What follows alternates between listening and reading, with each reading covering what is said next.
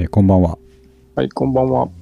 古着古本ブックオフグランジオルタナ新中野を軸にお送りするポッドキャストニューナカのストーリーズ。今日は第171回です、はい、えー12月11日日曜日ということですね、で早いですね。年末。早いです。早いもんですよ、年末感がまた出ますね。でえーっと今日はですねあのーそうですねあのー恒例のセンベル古着の話からいきましょうか、おはい。最近ちょっとまた始まっちゃってるんで少しずつですけどね。ああだからそうだ。買いに、買いに行ってる、買いに行ってるのか、見に行ってるのか。そう。ですけど。そんな様子まあ今日もね結局会はしなかったんですけども。うん。今日も行ったんですけどね。そういう大人な趣味に最近なってきたんですけあど。あ、まあ、うん。散歩みたいなもんですよね。そうなんですよね、うん。散歩をしに古着を見に行くっていうのはこんなに、えー有意義な散歩があるのかと いうふうに思いますよね。なるほど。うん、であのそうだ、はい三上君ちょっと話は変わるようで通じる話なんですけど、えええー、と今「スラムダンクの映画が話題ですよね、ああ、確かに。う。うんん、先週ぐらいから公開されて。えー、と前評判ではどうなのかと思っていたら割と評判がいいで有名な「スラムダンクなんですけど、ね。うんうんでまあ僕らはね「スラムダンク直撃世代なんで、うん。はいはいはい。まあ三上君もこの有名なセリフを覚えてると思うんですけども、うん。えー安西先生うんバスケがしたいです、おですね、言ってました。うん、なんで、今日冒頭さらりと古着の話とか言っちゃいましたけどもはいはい。あのー前々から俺はちょっと古着を一回引退するんだみたいなことを言ってですね丸々2ヶ月ぐらいは引退してたんですけどはいはいはい。なんかまあ皆さんお気づきの通りなんかこそこそ言ってるなと いうところはね はいはいはいはい。もう見えてると思うんですけど、ええまあ、まあその度に、あの2週間に1枚だけなんだよとか、あのはいは前みたいにいっぱいは買ってないんだよって言い訳をしながらちょろちょろだましだまくしだまかしやってたんですけどうん。今日は三上君にですねちょっとこの言葉を伝えたいと思って、えーまあ安西先生古着がしたいです あ戻ってくる。あの、三井が戻ってくるね。戻ってきた時ですねああ、で、泣き崩れるシーンですね。それですね それを最初に言っとかないと、あうんあ、なるほど。感動的ですね。でしょううん。まあやっぱり約、うん、忘れられなかったいう。3ヶ月しか持たなかったですけどね ああ、いや、でも、何よりですよね。いやでも全然やっぱり付き合い方は違ってきちゃったんですけどもはいはいそのなんかもうめんぼしいやつ片っ端から買うみたいなことはもうやってなくてやっなるほど。ぱりじっくり見てですねうん。今日、まあ、本当に使うのはこの1個かなみたいな感じでああ、なるほど。え買うようになりましたけどはいはい。それはそれでもうセンベロ古着なのでうん。だしやっぱりあの若手がですねうん。あんだけ頑張ってんのにすごいですよね。ねうん。まあ那須君とか彦君とかですね、うん。まあ、特に那須君が TikTok とか、えーうん YouTube とかインスタでセンベロ古着を頑張って広めようとしているのにですね、はいはい。僕らがなんかねちょっと遠くの方で見てていいのかとおーなるほど。いうことはやっぱりずっと頭にあったんでうん。ここに、おえーちょっと形を少し変えてですね、えーカムバックしたこと古着がしたいですということで、えー戻ってきたことをお伝えしたいと思います、なるほど。うん。まあ、こう言ってしまえば来週からもガンガンまあ、古着が買えると。買えるしあ買っちゃあんまり買っちゃダメなんですけど 古着屋に頻繁に行っててもですねなるほど。あいつはなんかこそこそしてんなとは思われないということで、あうん、あ。あじゃあ自分の中でもやっぱちょっとあったんですね。そうですねすごい葛藤がやっぱりあって、なるほあのーすごい古着がしたいのにど。うん。後輩の練習邪魔しに行ったりですねあそんな感じなんですよね後輩が頑張ってんのにちょっと、うんそうそうそう後輩が頑張ってんのになんかあのー真面目にこうね自分たちが動いてないっていうのがやっぱりまあ、三井みたいに暴行を加えたわけじゃ本当のないんですけど。三井ですね。その、そのまんま。はい。まあ確かにね。そうですね。なんかバイクかなんかで邪魔しに来たりとかするそうそうそうアメリカンで乗り込んだわけじゃないんですけど。邪魔はしないけど、そうそうそう。ちょっと三井気分だった。んですけど、まあ、やっぱり「スラムダンクの映画公開に合わせて僕も戻ってきたっていうことで、ああ、なる一番かっこいいあのパートをね僕はちょっと取っちゃったわけですけども、ほど。まあ、そういうことで戻ってまいりましたうん。あ、おかえりなさい。あの時安西先生なんか言いましたっけ？抱きしめてあげるんでしたっけ？いやえっ、と何でしたっけ？いや安西先生の前で安西先生何か言ったのかな？なんか言ったかもしれないですね。多分何も言わずに三井が自分でバスケがしたいですって泣き崩れてはいはい。なんか終わりだっていう気もしそないでもの後ないんです、けどなんか一言あったのか？わかんあないけど。ったのかな、まあ、それが言えたたらよかったと思ったんですけど。多分ねノーコメントだったと思いますよあのにこやかに見守ってたっていう感じな気がします、ねなるほど。うん、確かあれじゃなかったですっけ？体育館に安西先生が入ってきちゃってはいはいはい。で「親?」って三井君じゃないかみたいな「親?」って言ったらもうそれだけで三井もう終わっちゃったんですよねあそうでしたっけ？先生見てああ。結局まあでもかっこよかったですからね。ちょっとね悪っぽくて頼りになるし。そうねうん。単乱でねそうそうそうそうそう、まあ、そういうことで、う。うん。えーということで早速元気よくですね、はいえー今週のセンベロ古着のコーナーということではい。あのインスタに上げてたやつをですねちょっと見ていただいてたかと思うんですけども、はい。えーっと先週ですね、えーブックオフ荻窪店はい。の方に、えーっとお邪魔してですね、うん。えーっとまあこの日はもう完全に靴にロックオンしていてですね、なるほど。えー冬っぽい靴がないと、はいはい。まあ、言ってみればブーツがないということで、えーっとそれっぽいのをちょっと探そうと思って見ていたらですね、はいはい。まあ、バキッといやうんこういうのだよこういうのっていうのが見つかってですね、おえーっとデザートブーツまあね、いいですよね。いいですよねうん。でデザートブーツといえばクラークスなんですけれども、うん。えークラークスではなくてこれどこのかなと思ったらあのショップ TK ですねああ、なるほど。竹尾菊池の、口えーセカンドラインでしょうかね、はいはい。の、えーとデザートブーツでむちゃむちゃ綺麗だったんですようん。であの木をてらったデザインではなくてちゃんとこうデザートブーツのですね、はいはい。えー正統派の形うん。でソールがあのビブラムソールだったんですけどねえーっと、なんか普通のソールっていうことですね。そうですねいいいクレープいソールですよね。あそうそうそうなんですよのクレープソールじゃないと。うん。そうのビブラムのソールであこれ、はいはい。これはいいなと思ったらなぜか2000円なんですよね、おー安い。うん。程度 B ってついてたんですけど、うん。えー、と全然そんなことなくてですね、はいはい。あの23回ぐらいしか履いてないんじゃなかろうかって、まあ、ソールの感じとかえーよれてる感じとかうんしてそうなんですけど、あのメルカリとかヤフオクとかでよく、はいはい23回しか着用していませんっていうのは絶対嘘じゃないですかあれ まあ確かにね。あれは嘘なんですけど、はいはいはい。逆に現物を見てしっかり、えー把握してきましたんで、うん。これは間違いなくあんまり履いてないですねはいはい。なのにやっぱりた T ショップ TK ってことで舐められた値付けをされてるわけですよね なるほど。うん、でこれ僕元値を調べたんですけど1万5000円だったんですよ、ああ、結構しますね。うん、うん。ねでそれの全然履いてないのが2000円ということで。安い。安い。でいわゆるセンベロではないですね。センベロはまあ1000円付近でというふうなルールにしてるんですけども。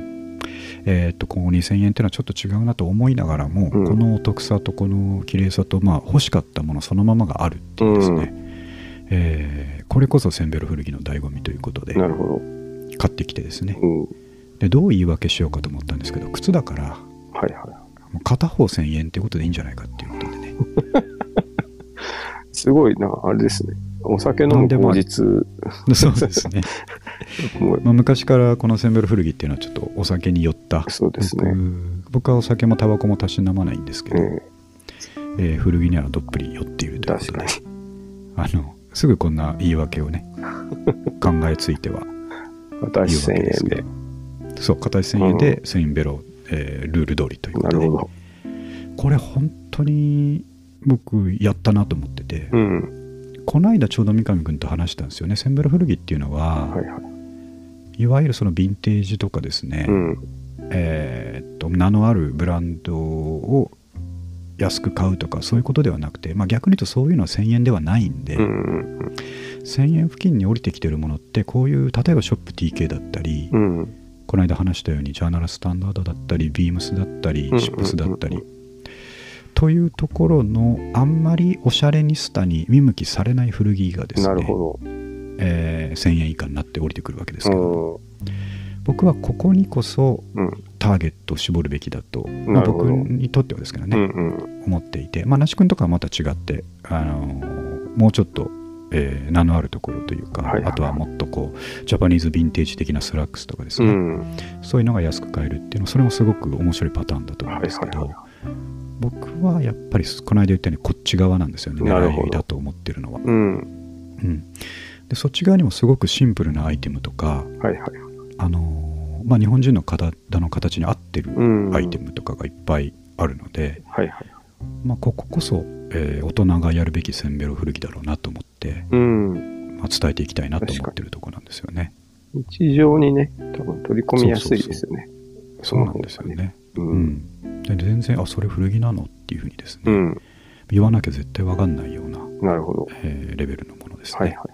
これを見つけた時非常に、えーワクワクして、うん。えーまあ、すぐですねあのカゴに入れて、はいはい。えー買ったわけですけどその他のものも見ましたけど、うん。やっぱり、あのー今こういうふうに僕のモードが切り替わってるのではいはい。いっぱいあったんですけども、うん。やっぱりとってはいやこれは着てあげられないなと、うん。いいんだけど出番がなさそうだなと。いうものが多かったので、はいはいちょっと他には買いませんでしたけど、うん今先週はこのデザートブーツということであ、いい、いいお買い物ですね、じゃあね。そうなんですよね、うんこういうのをですねやっぱりみんなとこう共有していきたいなるほど。うん、こういう、なんか、そう、デザート、着火ブーツみたいなのって、あの、うん仕事っぽくもいけ、なんかかっちりもちょっとできるし、ねめちゃくちゃ便利ですよね。一そう個あると。なんですよ、うん。これちょっと家帰って試し履きした時に、はいはい。僕あの細いジーンズ履いてたんですよ、うん。でそしたらちょっとそのあとす足の入り口のところにですね、まあ、これデザートブーツの形だから少しダボっと、えージーンズがかかっちゃったので、うん。ちょっと折り曲げてみようかっていうことで、はいはい。1センチ2センチちょっと折り曲げてうん。赤耳を見せたりしたったですなるほねこれまたあれちょっとかっこよすぎないかおしていうれですね。形になりますよねね。うん。ねそういうのが楽しい、いいですね。当に良かった。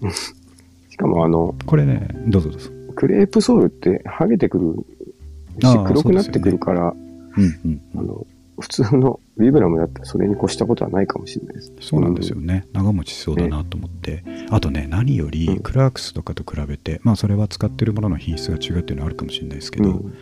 全然軽いんですよ、ああ、なるほど。うん、確かにあであの足首重くなったりしますもんね。そうなんですよね、あのクラークスの本気のデザートブーツって重いですよね、うん。確かにね。なんか重りつけて、まあ、あの修行してんのかみたいになるので。なんであのそこの点も非常にいいんですけど、あとまあ最近古着屋に行って冬物だから、えーとコートとか上着とか面白いからずっと見ててやっぱり思うのは、うん。昔は着れたであろうピーコートとかですね、えーダッフルコートとか、うん。まあ最近っぽいあのチェスターコートとか、うん。ああいうの重いですよね まずあ昔のやつとか本当激重ですよね。激重ですよねね。うん。うんだから布詰めときゃあったかいっていうあの時代だったからしょうがないと思うんですけど、確かやっぱり今のあのノースフェイスのダウンとかですね、アウトドアブランドのそのそんなに分厚くないのに風通さないからあったかい系のやつをもう慣れちゃうと、に。うん。そのラックからそのコートを引っ張り出した時の重さでもうダメなんですよね。すごくわかりますね。これ年のせいもあると思うんだよな。あるんでしょうね、えー肩が上がらなくなったみたいな話が。ある機能的な方がね、良くなってきちゃいますね。そうなんですよね、まあ、そっちに寄りすぎるとちょっとおしゃれ度合いがっていうのはあるかもしれないですけど、まあ、それはそれで、えー、と年齢に合ったスタイルっていうなのかなっていう気もするんですよね。だから付き合い方も結構ですね。そういうのやっぱり大好きですけど、うん。えーと見て満足できるんですよ、ね、なるほど、なるほど。うんうんうん。もこれはすごくいいけどう、うん。重いなって。そうですね。どうせ着なくなっちゃうならっていうのはあります。よね。そうなんですよね、そうそんな考えを得た最近の古着巡りという感じですね。はい。こんな感じでえーっと皆さん本当にやきもきされてた方も多いかもしれませんけど今後もう必ず週1で何か買ってると思うんで。週一で。週1で、えー毎回ですね収録の時にはお伝えしていきたいと思います、はい。でちょっとトピックの方次。これね今日やりたいんですけどえーとポッドキャストのトレーラーを作ろうっていう話、トレーラーとは？うん、なんですが、まあ、予告編ですおねー。であのこれは Spotify だけなんですけど、はいはい。えーポッドキャストのそのポッドキャストのページに行くとトレーラーっていうのが設置できるんですようーん。であの時間に、えーっとリミットはないんですけどだいたい2分3分ぐらいで、はいはいはい。えーこのポッドキャストはどういうポッドキャストだっていうのを説明するえー。トレーラーですね。そんなのあるんですか？あるんですよで Spotify だけなんですけどもはいはい。あってで最近ですねこの後話すんですけどいろいろポッドキャストのコミュニティとかに足を踏み入れたりしてですね、うんうんうん。そこでまあより良いポッドキャストにするにはっていうようなこといっぱいこう議論が交わされてるんですけどもはいはい。その中でやっぱり Spotify のトレーラーは作れるんだったら作っといた方がいいとなるほど。というの自己紹が介みたいな。あそうですそうです完璧に自己紹介となるほどあのうんこんなことを話してるポッドキャストですとはいはいいうような話なんですけどなるほど。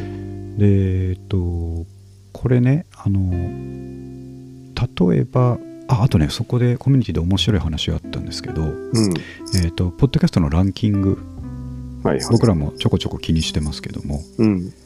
あれランキングの上の方に行けば、うん。えー流入が上がるかというとうん。そこの影響は実は非常に少ないっていうですねえー。調査をされてる、えーまあポッドキャストの制作会社の方が調査されててですねあ意外ですね。意外なんですよ うんうん。で実は一般のあのランキング気にしてるのって配信者ぐらいのもんでうん。一般の視聴者の方がこうランキング見ながらそこの上位の方を見てみるっていうのはあんまりないユーザー行動うーん。であるとしたら、うんえーっとまあ自分が既存で見てるポッドキャストのレコメンドで出てきたりとかなるほど、なるほど。あとやっぱりキーワード検索ですね、うーん。うん、あのポッドキャストアプリの中で古着について例えば話してるポッドキャストを聞きたいなと思って古着ポッドキャストで調べてみてうんうんうん。出てきたら聞いてみるみたいなああ、なるほど。そっちのユーザーコードがほとんどで、えーランキングはあんまり気にしてないとえトレーラーが大事なポイントはですねというふうに、あのどんなポッドキャストか分からずに、まあ、最初聞くときにですね、ー、うん。え1話から聞いてくれないんですよねああ、それはね、ありそうですよね。そうなんですよね例えば古着って検索した時も我々の1話が出るわけじゃなくてどっかの輪がこう何らかのアルゴリズムで上の方に出てくるんだと思うんですけども、はいはいはい。で第100何回っていうのはなんかこれ古着の話してるから聞いてみようって思った時に、うん。えー僕らはもうずっと話してる体で始めるから、うん。まあ、最初に「どうも始めます」って言っていきなり、えーまうんうんうんあ、古着じゃない話から入っちゃったりすることも多い。わけでうん。その時にそこでね離脱するんですねああ、もうついていけなくなっちゃうと。そうですねなるほあなんか古着の話してないしど。うん、うん。違ったなって思っちゃうとなるほど、なるほでここで、えーとうん1話に行ってくれれば自分たちがどんな思いで始めたかとかですね、うんえーそんなことを延々と喋ってるから、ど。うん。はあの食いついてくれるかもしれないんですけどいはいはい。そういうユーザーコードは稀なので、うん。その時のためにトレーラーをちゃんと作っとこうとああ、めちゃくちゃ説得力ある話だ。絶対あるでしょうね。そう,、そうなんですよでトレーラーって Spotify で自分のチャンネル見た時の一番上にあるんですねうんうんうん。だから最新話のすぐ上に見えてるんですよトレーラーってなるほど。で、えー、とここさえ聞いてくれればですね、うん。えー途中の話から聞いたとしてもなんとなくまあ背景が分かってついていってくれる確率は上がるんじゃないかとうん。いうような、えーリサーチをされている、えー会社がありましてねうん。で僕もトレーラーっていう機能が前からあるのは知ってたんですけども、はいはいはい。えーっとた多くのポッドキャストで作ってるわけではないのでうん。時々作ってるやつあるんですけどはいはい。あんまり気にしてなかったんですがまさにさっき三上君言ったようにその話聞いて割と説得力あるなと思って、うん。えーとまあ、23分でいいから自己紹介と何話してるかっていうぐらいはですねなるほど。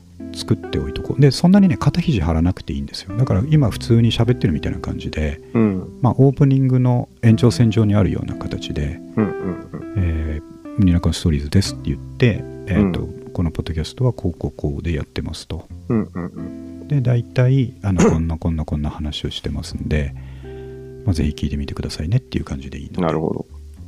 まあ、僕と三上君であれば、そんな打ち合わせしなくてもですね、うん。もういきなり今からじゃあちょっとややりましょうっていうことで、はいはいはい。できると思いますんで。おあ、今からやるんですか？今からやって、あの今回の放送にも普通に載せ、ここで、これを撮ったってことで載せ で、切りて、抜いて切り抜いて、あ、なるほど。そうそうそう。エコでしょ。いいですね。わかりやすいし。うん。ということをちょっとやってみたいと思うので、まあ、ちょっと構成としては僕が最初いつもの古着古本ブックオフということで話して、えーっとホームページとかに書いてる紹介文ですね、えー一般的な会社員と古着屋の社長がみたいなことを書いてるんですけど、そこをチロッと話して、なるほど。えーその後ちょっとフリーでなんとなく三上君と話せればということですね。あなるほど。わかりました。そんな感じです。はいで、ちょっとやってみようと思うんで。では、えっ、と、ちょっと、場合によってはテイク2あるかもしれないですけど、こ 一発で終わらせるように。しっかりやった方がいいですか？ね。テイク2そうそうでも何でも。はい。はい。えっ、と、じゃあ、まあ、ポトレーラーを押したとして、はいえーちょっといつもの通り、こう、イントロがあって入ってくる感じですので、はいこんばんはから普通にやればいいな。僕はつい,、はいついていけばいいですかね？普通にそうですね。大丈夫です。はい。えっ、と、じゃあ、こんばんは。こんばんは。えー我々のポッドキャストは古着古本ブックオフグランジオルタナ新中野を軸に、えーお送りするニューナカのストーリーズというポッドキャストです、はい。え2人でやっておりまして40代のですねあの2人組なんですけれども、えー私がこう一般的な会社員の、えー、牧人と申しますと、はい。でも、えー相方としてですね、えー古着屋ネット古着屋の社長をやられている三上君はい。の、え2人で、え2人が好きなですね古着古本ブックオフ、えーグランジオルタナ新中野2人は新中野に住んでますので、うん。えーそんなことを軸にしつついろんなことを話しているというポッドキャストです。はい。でまあとは言ったもののですね、えーいつも古着古本の話があるわけではないので、うん。そうですね。あの40代のミドルの、えー人生に関わってくるいろんなことですよね。ミドル。うん、そうですね。家買ったり、えー車買ったりうん。あとまあ子供が育っていったりはいはい。あと三上君の場合は自営業ですんで、うん。まあ、古着屋を自営業でやるということに関することですとか、うん。まあそんなこともですねあの同じような境遇の方の、えー少しでもヒントになればなということですとか、はい。まあ、そんなことを考えて配信しております。なるほど。はい、で大体、えーっと月2回ですね、はい。はい。えー各週で収録しておりまして、まあ、あの Spotify、えー Apple Podcast いろんな媒体で、えー放送しております。はい。で、えーっとコンセプトとしては先ほど言った通りなんですけど、まあ、もう一つ大事なのはライフログということで、えー将来ですねあの、まあ、どっちかが死ぬまでやろうと思っていますが、うん。あの死んだ後にですね、えー家族にポッドキャストをやってることは伝えてはいますが、えー全然気にしてないので今のところは なので、えー死んだ時にですね三上君の方から、えー僕の奥さんと娘にですね、うん。えーお父さんはこんなポッドキャストを、え録音してたんだよっていうことでですね、えー遺言としてお届けしたいなと、はい。まあ逆もしっかりですね三上君も、えー奥さんいらっしゃいますんでうん。もし三上君の方が先に死んだ場合は、えー僕の方からですねえーとこんなにたくさん喋ってますんでということで、うん。これであのずっとこの後寂しくないと思いますみたいな風に使えればいいかなと思ってやってるポッドキャストです。はい。はい、ということで、えートレーラーということでちょっと長々話してしまいましたが、うん。えーこんな2人組がやってるポッドキャストですので、はい。えーぜひあの肩肘張らずに、えー洗濯物を畳みながらうん。または、えー洗い物をしながらなるほど。通勤通学のお供にということで、うんえー聞き流していただければ幸いです。はい。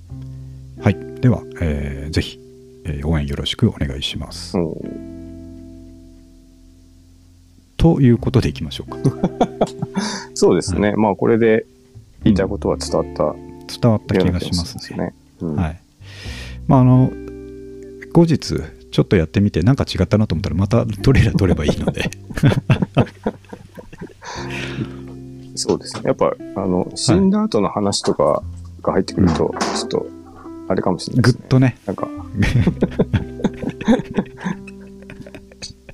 あれでしたかねいや、いいと思うんですけど。そうですよね、はいうんあのそこまで考えてんだなっていうことで びっくりするかもしれないんで、はい、いやいやちょっと満足しました。これ早速、えーポッドキャストのトレーラーとして Spotify の方上げときたいと思いますので、はい。はい。まあ、これいつもの通り BGM つくんでそれっぽくなると思います。なるほど。えー次の話題はコミュニティに参加してモチベーションを上げようという話で。なるほど。はい。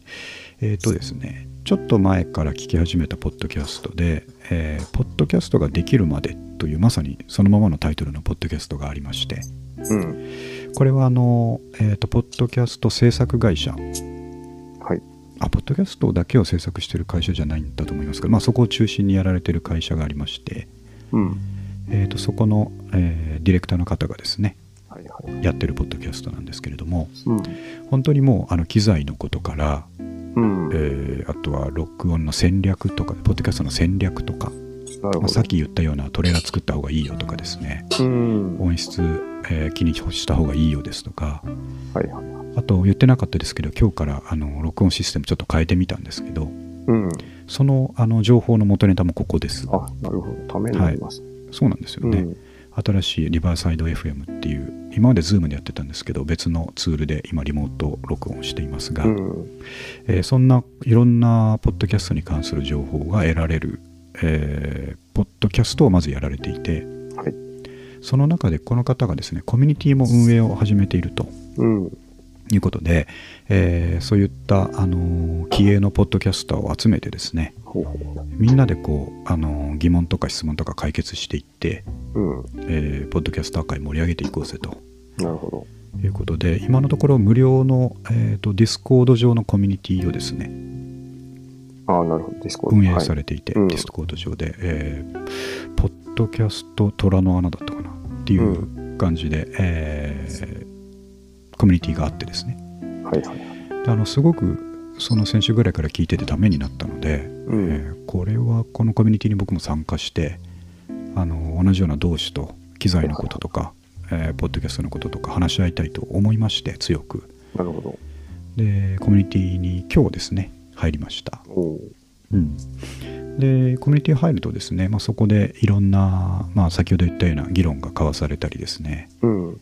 えー時々こうオンラインミーティングがあったりですねそんなこともあるようなのでちょっと積極的に参加して、えー行こうと思ってますうはい。それもこれもですねうんやっぱりあの、せっかくこのポッドキャストという趣味をやってるので、うん。えーっと全然モチベーションはずっと平熱で維持されてるんですけどもはいはいはい。だからこそあの5年丸5年終わろうとしてるんですけども、5年。うん。うん、なんですけどやっぱりそれ以上にこうもっと頑張っていきたいですよね。まあ確かに、ね。せっかくやってるんだからうんう。ん、あの聞いてほしいというとあれなんですけどそのどこかにこう話が合う人がいるはずだと思ってるので、うんうんうん。そういう人を一人でも見つけていきたいという。気持ちはやっぱりありますしうんうんうん。なんでもっとモチベーション上げてやっていきたいなと思ってですね、はいはいはい。でモチベーション上げるこれポッドキャストだけじゃないですけど、うん。えー方法としてはやっぱりあの反応が得られることが一つですよね、うん。あのレターが来たら嬉しいとか、うんうんうん。まあ、フォロワーが増えてくるのが嬉しいとか、うん。それは大きなモチベーションにまずなりますよね、はい。でそれともう一つあると思うのがやっぱりあの同行の使との議論、と集まりそうですよね。まさにコミュニティですよね、うん。うん、そういうところでああいうふうにやり方やってんだとかこうやればいいんだとかああいう失敗みんなあるよねということをですね、はいはい。えー同行の人と語り合いながらやるっていうのもモチベーションを上げるもう一個の方法だと思ってますので。なんであのせっかくならそういうふうに、えー頑張ってやっていきたいので、うん。うん。なんでちょっと今回そういうコミュニティに入ってみましたっていう話ですね。う。ん。ポッドキャストの運営会社さんっていうのは、なんかそのうんうんメジャーどころなんですか？そうですね、あのーなんで番組制作を番組制作をやってる。請け負ってるわけですね。ああ、なるほど。はい、あのへーやっぱり、えっと会社がポッドキャストやりたいって言ったりとか、うん、あとタレントさんがポッドキャストやりたいとか、はいはい、そうなってくるともう制作会社さんの出番ですよね。ああそういううん、職種があるんですね。そうですねなるほど。でこのディレクターの方もやっぱり元ラジオ、えー制作。ああ、うん。なるほど。大手の放送局いらっしゃったんだと思いますがうんうんラジオ制作やってて、えーっと転職してうん。ポッドキャスト制作とかをやってるみたいな感じで。あぜひ面白いですよ。すごい。本当に面白くてあの、本質を全部ついてるなっていう感じで、うん。あのポッドキャストでこんなことはやらない方がいいみたいな話があってうんうん。その中で、あの でもそうだな。三上君とかはあれですけど、はいはい。あのオープニングトークを長々やらない方がいいとかね。めちゃくちゃありそうですね。っていうのがあのえっ、とフリートークのポッドキャストならそれでいいまあ三上君とかそうなんでそれでいいと思うんですけど、うん。あのニッチなテーマでやっぱり切り込んでいくべきだからっていうのがまず前提にしてあって、ポッドキャストってねうん。あの例えば人気のポッドキャストって、えー、と歴史を深く教えてくれるやつとか、うん英会話深く教えてくれるやつとかうんあとテック系の話に深く切り込んでいくっていう感じで。やっぱりあの総合格闘技というよりはむちゃむちゃ尖った、えーテーマを話していく、僕らで言うとかろうじて古着ですよね。はいはいはい。古着古本っていうところ、えーまあ、うん。ブックオフとかにすごく、えー特化してるっていう意味では、うんうんまあ、ニッチと言えるのかなと思うんですけど。いまだに僕らあのブックオフで検索したら一番上に出てきますから、ね、あのそうなんですか。あの Spotify 上では、えー、あ、知らなかった。はい、古着で検索しても一番上ぐらいに出てくるんで1番じゃなかったかな。ちょっと23番目に出てくるんですけなど。まあ、そういう意味ではあのニッチなフック持ってると思うんですけども、うん。えー、とそういうポッドキャストだったらあんまり、えー、と前工場長くせずに、うん。もう挨拶していきなりトピックに入った方がいいと、確かにみんな最近どうだったみたいな興味ないですもんね。そうなんですよね。ねよくよくよく考えたらあんま興味ないかなっていうところありますよね、はい。そういう、あのー非常に実用的な本質的なところを教えてくれるいいな、素晴らしい。でしかもですね制作会社さんなんでうん。データから裏取りしてるんですよ、うん。うん、あの自分たちがやってる十何個ぐらいのポッドキャストのデータを見てなるほど。どこで離脱してるかとか、うん。えーそういうのを本当に分析してこうあるべきだっていうこあ、とをそれはためになりますね。言ってるんですよね。なるほど。でもちろんそれをあの全部が全部そのままやっちゃったら個性がないなとは思うんですけど、うんうんうん。えー取り入れるところはいっぱいあると思いますんでそういう見方でですね、へーあのーなんて言いますかね、えー材料にしていけばいいかなとうん。思ってますね。なるほど。なのですごく面白いんで聞いてみてください。ですね。ちょっと気になります。はい、だからはい三上君たちもね、あのリンゴとナイフの方やってるからうん。例えばその、えーコーナーのことどうやればいいかとかですねフォロワーを増やすにはどうしたらいいかとか、うん。まあ、SNS と連動させてこうやっていくにはどうしたらいいかとかすごくねなるほど、なるほど。実例に基づいて参考になるお感じーです。ちょっとチェックしてみますわ。ぜひぜひはい。でそういうのの、えー、とコミュニティに参加しました、まあうんあのやっぱりモチベーション上げていくためにってことですねう。んうんうんうん。でそういう意味ではこれこの間あのサブスクの時にお話ししましたけどもう一個全然、えー別の話で僕はあの、まあ、ファイナンスとかですね会計とか、はいはい。えーその辺のバックグラウンドがないのに今仕事でそこを担当してるのでうん。むちゃむちゃ勉強しなきゃいけないんですけれども、なるほど。えーそれもやっぱりね本読んでるだけではモチベーションがなかなか維持できないんですよね。うん。うん、とはいええーと例えばそういうスクールとかに金払っていくっていうような、えーことも大変なのでうん。ここもやっぱりですね、えー同行の市の皆さんが集まるところなるほど。で僕調べてここが一番いいんじゃないかなと思ったのがこのファイナンスラボというところなんですけれども、はいはい。えー、と IR が、まあ、決算書ですねうん。が読めるようになるにはっていうところで、えー初心者からちゃんとついていけるような形で勉強会とかうん資料提供してくれているようなコミュニティなんですけれども、なるほど。これはねあの有料ですそういうこと。さっきのポッドキャストの方は無料なんですけども、うんうんフうん。ァイナンスラボの方もこれもディスコードでやってるんですけども、はいはい。えーこちらは月額3900円とかの有料なんですが、うん。えーそれぐらいの価値はあるなっていうぐらい、ええーー、今まで本読んでも分かんなかったことがですね、なるほど。えーそういうプレゼン形式で教えてもらったりみんなでこうクイズ形式で議論していくことで分かっていくみたいな、うんうん。えーものがありますんでやっぱりこういうコミュニティってですね、うん。まあ、運営される方素晴らしいなと思いますしはいはいはい。なんか勉強したい時には、うん。えーいい方法の一つだなってなるほど。思いました。最近結構古着もあるんですよね。うなん有料のサロンみたいなのが。ああ、うん、でなるほど。確かにあの、これ相場いくらぐらいですかねみたいなポコって上がって、先生みたいな人が、はいはいはいちょっと、これぐらいだからやめとけとか、うんすぐ買った方がいいみたいなのとかをやってると、やってるの見るとすごい面白いですね。三上君それできますよね。そうですね。ね。でただまあ、うん。大変は大変でしょうからね、主催するのも。まあそうですね。古着で起業したいキッズ集まれって言ったら、三上君全然できますよね、それね。そうですね。なかなかでも、まあ、なので、たまに、あの、うんうん、LINE グループの、何でしたっけ？はいはいあの、ああ。知らない人と話すやつあるんですよはいはい、ありますよね。あれとかだとたまに、こう、一人が、うん。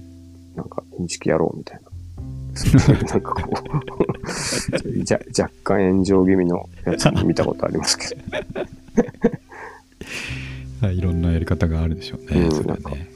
主催者がその時は、結局、あ LINE のやつは無料なんですけど、うん。有料のコンテンツに、まあ、なんか有料、誘導しして、はいはいはい。みたいな。まあそこ狙いですもんね、やっぱり大体は、ね。まあなんか割とうんそういうきな臭いとこが。まあそうなっていくぐらいなら最初から有料のところですね。うんだからいいとうん思いますね。その行、った方がいい気がしますよね、覚悟し入れ決めて、という感じで、うんなんでまあ聞いてるですねミドルの皆さんも、まあ、若手の皆さんもいろいろこう勉強しなきゃいけないのどうしたらいいかなってあると思うんですけど、はい。まあ、一つの方法としてコミュニティに飛び込んでみるっていうのはうん。モチベーションを維持する上では非常に良いなと思いますねなる。ほど。うん、そんな真面目な話でしたこのコーナーは。はいじゃあ次ですねあの順番通りいくとこの話鍵と鍵のトラブルと火災保険のサービスっていう話なんですけどうん。これはねまたこれミドルに伝えていきたい、えー話なんですけども、はい。あの僕先日ですね2週間前ぐらいかなうんあ。の鍵のことでやらかしてしまいまして、鍵。はいん家の鍵ですねうん。あの家族が朝から出かけるうん。平日なんですけども、はいはい。で、えー、とちょっと駅まで送ってってくれってことで新宿まで車で朝送ってったんですよなるほど。で僕は仕事なんでその日在宅だったんですけれども9はい時から仕事があるっていうことで、なんで朝8時前ぐらいに、えー新宿のバスタ新宿まで送ってってですね、うん。であのー遠くまでバーッと旅立ってはいはい。OKOK って家帰ったんですけどうん。まあ想像鍵のトラブルってことで想像できると思うんですが家の鍵を出るときにみんなで一緒に出たんですけどかけたのが奥さんだったんですねなるほど。で僕は完全に油断しててうん。あのいつも財布に鍵くっついてるんですけど、うん。あの別に送っていくだけだから。いいやと思ったんでしょうねなるほど。あとなんか家族が一緒だから変な風に思ってたんでしょうね。あの一緒に帰ってくるみたいになんか思い込んじゃってたのかもしれないですけど、えーっと家帰って車を止めてはっと気づいたんですけどあ鍵ないわと思ってあ、なるほど。真っ白ですよ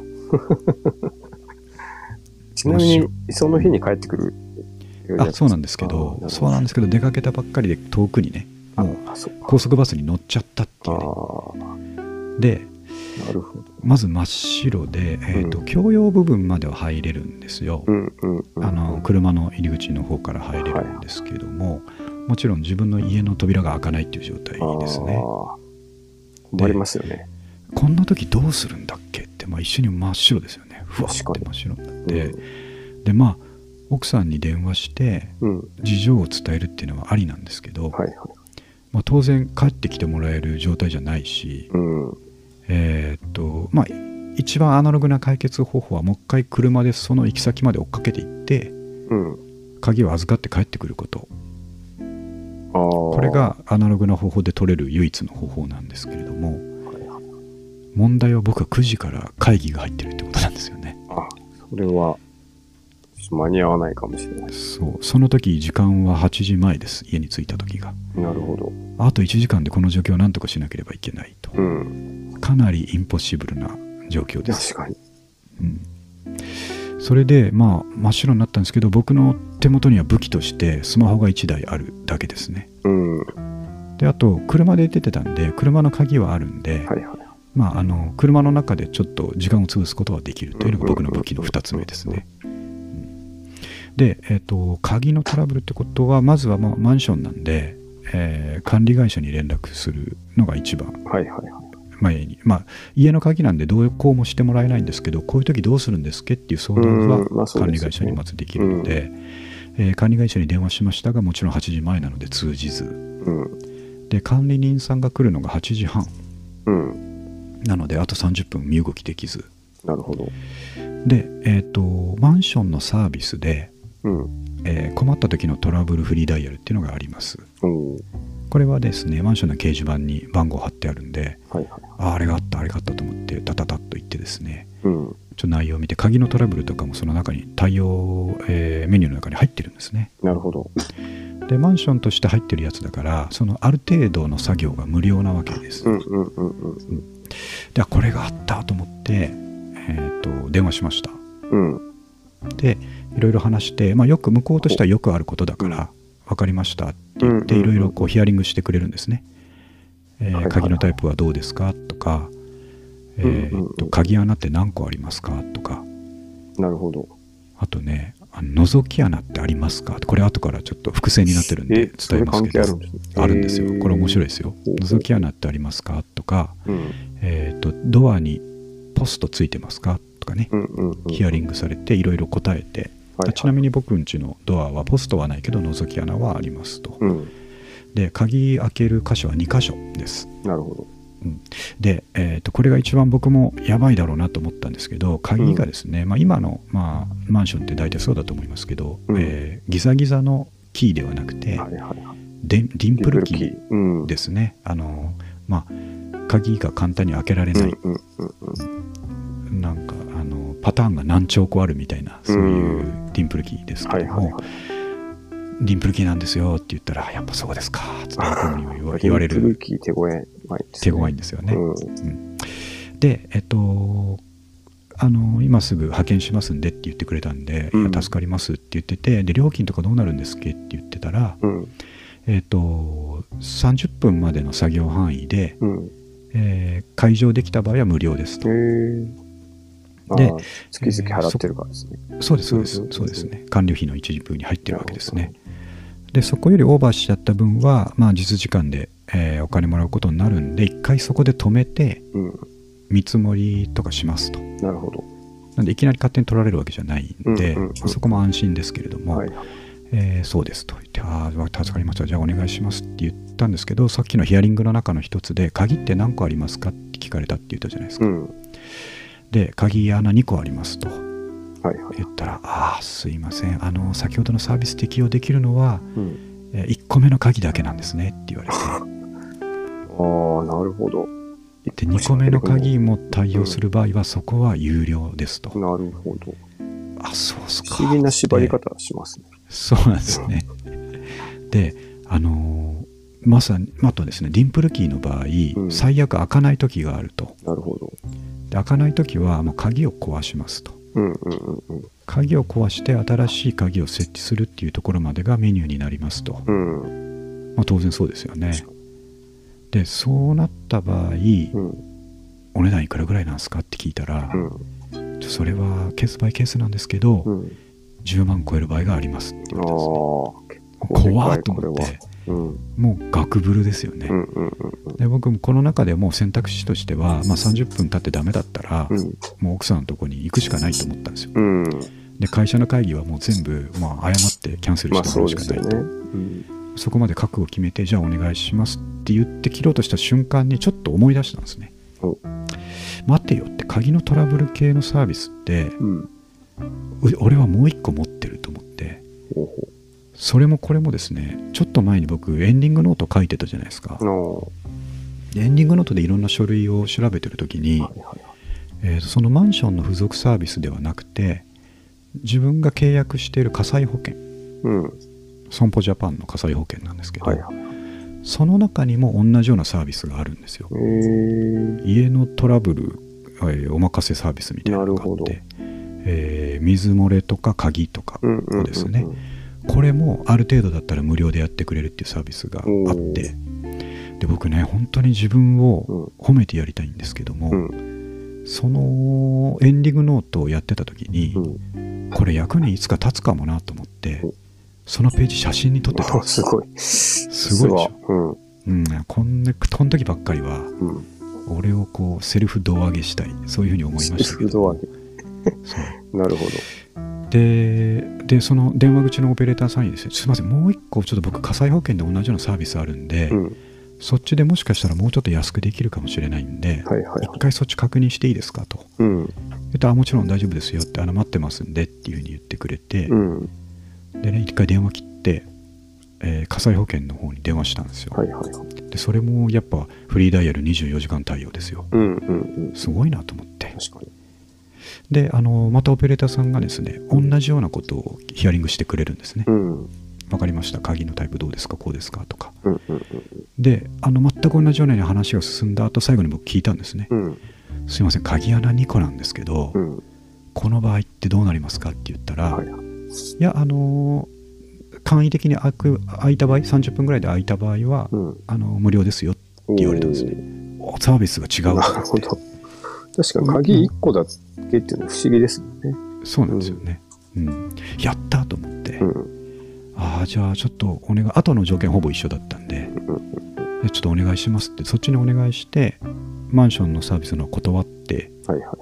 待ってたら30分ぐらいで来てくれたんですね、うん。で来てくれた鍵屋さんもですね若いですね、うん。えーちょっと多分普段はあのロック好きでスケボー好きだぞみたいなああ。なるほど。20代後半ぐらいのはいはいはキリッとした、えーうん青年が来てですねい。あの、うんうんまさに最初ちょっと「スラムダンクの話しましたけど、はいはいあのスラムダンクの、えー宮城亮太あの雰囲気を持った鍵屋さんが来てくれてあ、頼りになりそうですね。頼りになりそうなのが来てですね、ちょっとあの小柄なのに頼りになりそうな感じがするというですあねあ、いいですね。そう、うん。で挨拶してですねじゃあ早速始めますねって言って、ああディンプルキーかって言ってですうね、ん。僕ダメですかねって聞いたら、うん。いや、えーいけると思います。おかっこいいじゃないですか。むちゃむちゃかっこいいんですよ。ああいうで時の専門家めちゃくちゃかっこいいですよね。むち。ゃむちゃかっこいいんですよ、うん。本当に僕ほんこれはあの女性だったら絶対惚れるなと思ったんですけど、ね。で僕あの、まあ、やっぱり鍵開けだからずっとそばで見てなきゃいけないんですよね、はいはいはい。怪しいと思われたらいけないんで、周りの住んでる人にですね、で見てるんですけどここであの覗き穴の謎が解けるんですけれども、うん。でも僕実はその来るまでの30分の間にディンプルキーってどうやって開けるんだろうなってネットで調べてたんですよ、はいはいはい。でこれはネットにも普通に載ってる情報なんで全く、えー大丈夫な話なんですけど、うん。えーっとディンプルキーのようにいわゆるピッキングが難しい場合はうん。どうするかっていうと、うん覗き穴ってあれ実は、えーペンチとかでグッて挟んで回すとネジになってて開くんですよえー取れるんですよあ、そうなんですね。取れて、うん。そこに、えー小さな穴が開くわけですねほうほうほうほ扉の向こうが覗ける小さな穴がう。うんうんうんでこの穴はどれくらいかっていうとまあ鉛筆ほど大きくないですねうん。うん。鉛筆より一回りちっちゃいぐらいの小さな穴なるほど。が開くんですけどそこに先にファイバースコープのついた特殊な棒を入れるんです。でそれは扉を越えたところで直角に曲がるようになってるんですね扉に沿って。扉に沿って平扉に平行にその棒がうんうん。なるようになっててでファイバースコープを見ながらうん。内鍵を手動で開けるんですガチャって。へそえ、すごい。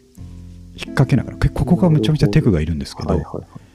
あのこれはい素直にはいかないんですようん。プロであっても、まあそうでしょうね。そうでうちは2箇所あるんで、うん。その2箇所をあの要はサムターンと言われるものですねはいはいははいそれをカリカリカリカリってやって、い。うん。1個目カチッて開いたんですよえ下のやつが、はいおーっと思ってえ、確かに。すげえと思ったんですけど、うん。上の方がちょっと難関で、はいはい。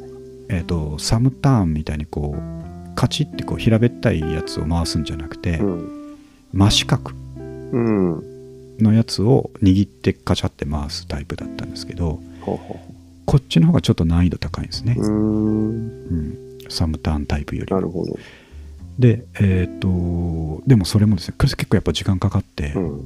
そこから1個目はすぐ開いたんですけど2個目は15分ぐらいかかったんですけど、お兄さんもですねああちょっと難しいなとか言いながらですね、カチカチカチカチやってて、うん。であ、あのーお兄さん分かったんでしょうねうん。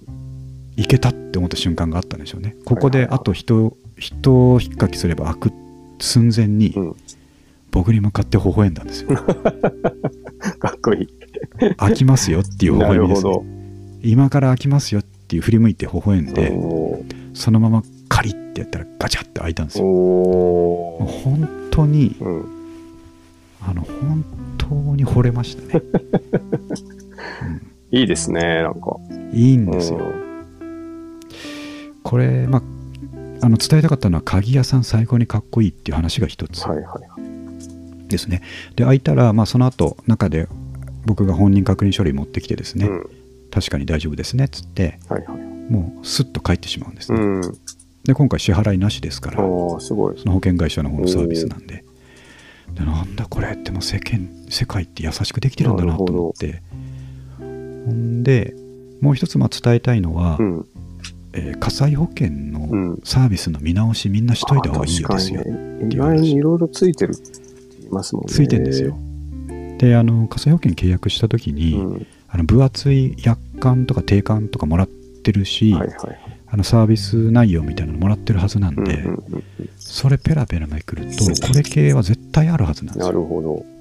うん、みんなが困ってるやつは、大体そうカバーされてる。カバーしてるはずなんですよ。うんなんで火災保険って年どんくらいですかね？1万2万払ってるのかと思うんうんですけども、うんうんうん。これはねあの使わない手はないのでど。今からみんなやっぱりあの僕いつもね、うんこういう情報を発信しなきゃなと思ってるのは、うん前回はエアコンのフィルターですね、はいはいはエアコンのフィルターは本当にエアコンパワーに100%影響するから、い。うん。ちゃんと掃除した方がいいっていうのは。定期的に言っていきたい、うん私もあ。のどう思ってます？三上君もねねあの本当にアスベストみたいになってたフィルターを掃除したわけですけどもねすごかったですね、あれは。うんすごかったでやっぱりもう一つは今回はですね、ういざという時のために火災保険のサービスチェックしておいた方がいいよん。なとるほど。いうう話、ん。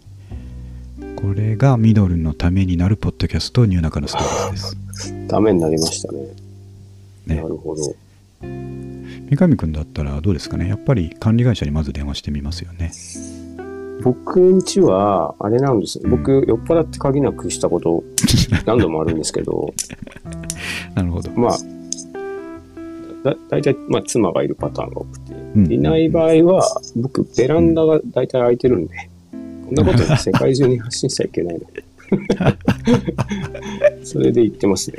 新中野っていうヒントまで出てますからね、ちょっとあれですけど、うん、なるほどなるほど。それで言ってました。ね。ある意味安全弁がありますね、そしたらね。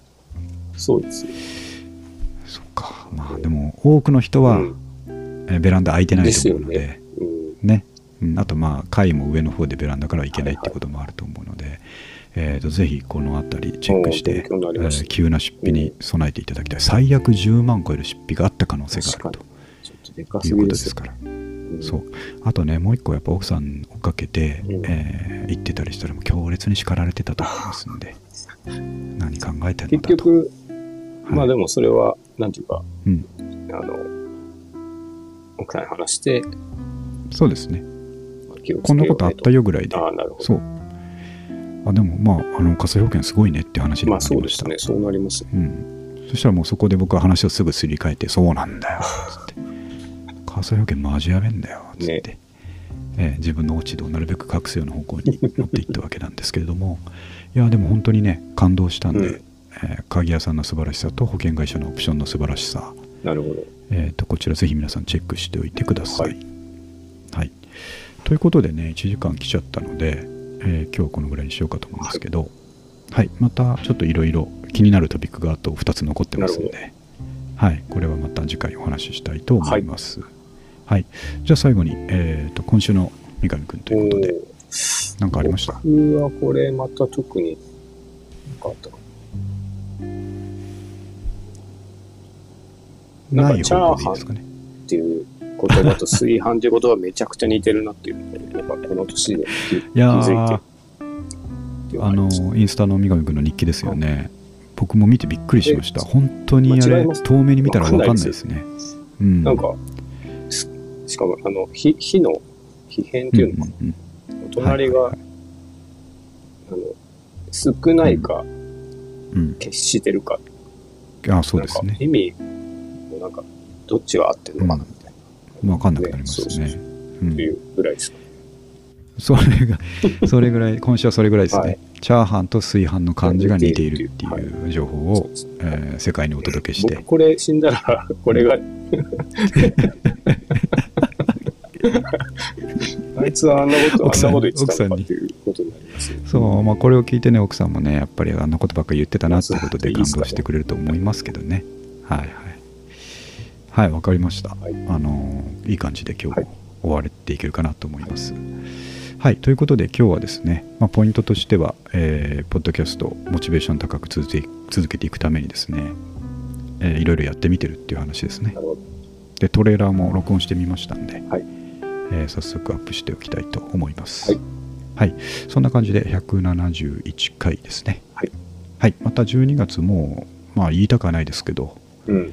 えーもうすぐ終わってしまいますんで、今年も。ねはい、あと1回、2回できたらいいかなと。うんはい、でまた年末はね、えー今年を振り返るということで、はいはい。えー何か企画用意できたらいいかなと思っています。はい。はい、ということで、えー終わります。はい。はい、ありがとうございましたありがとうござい。ました。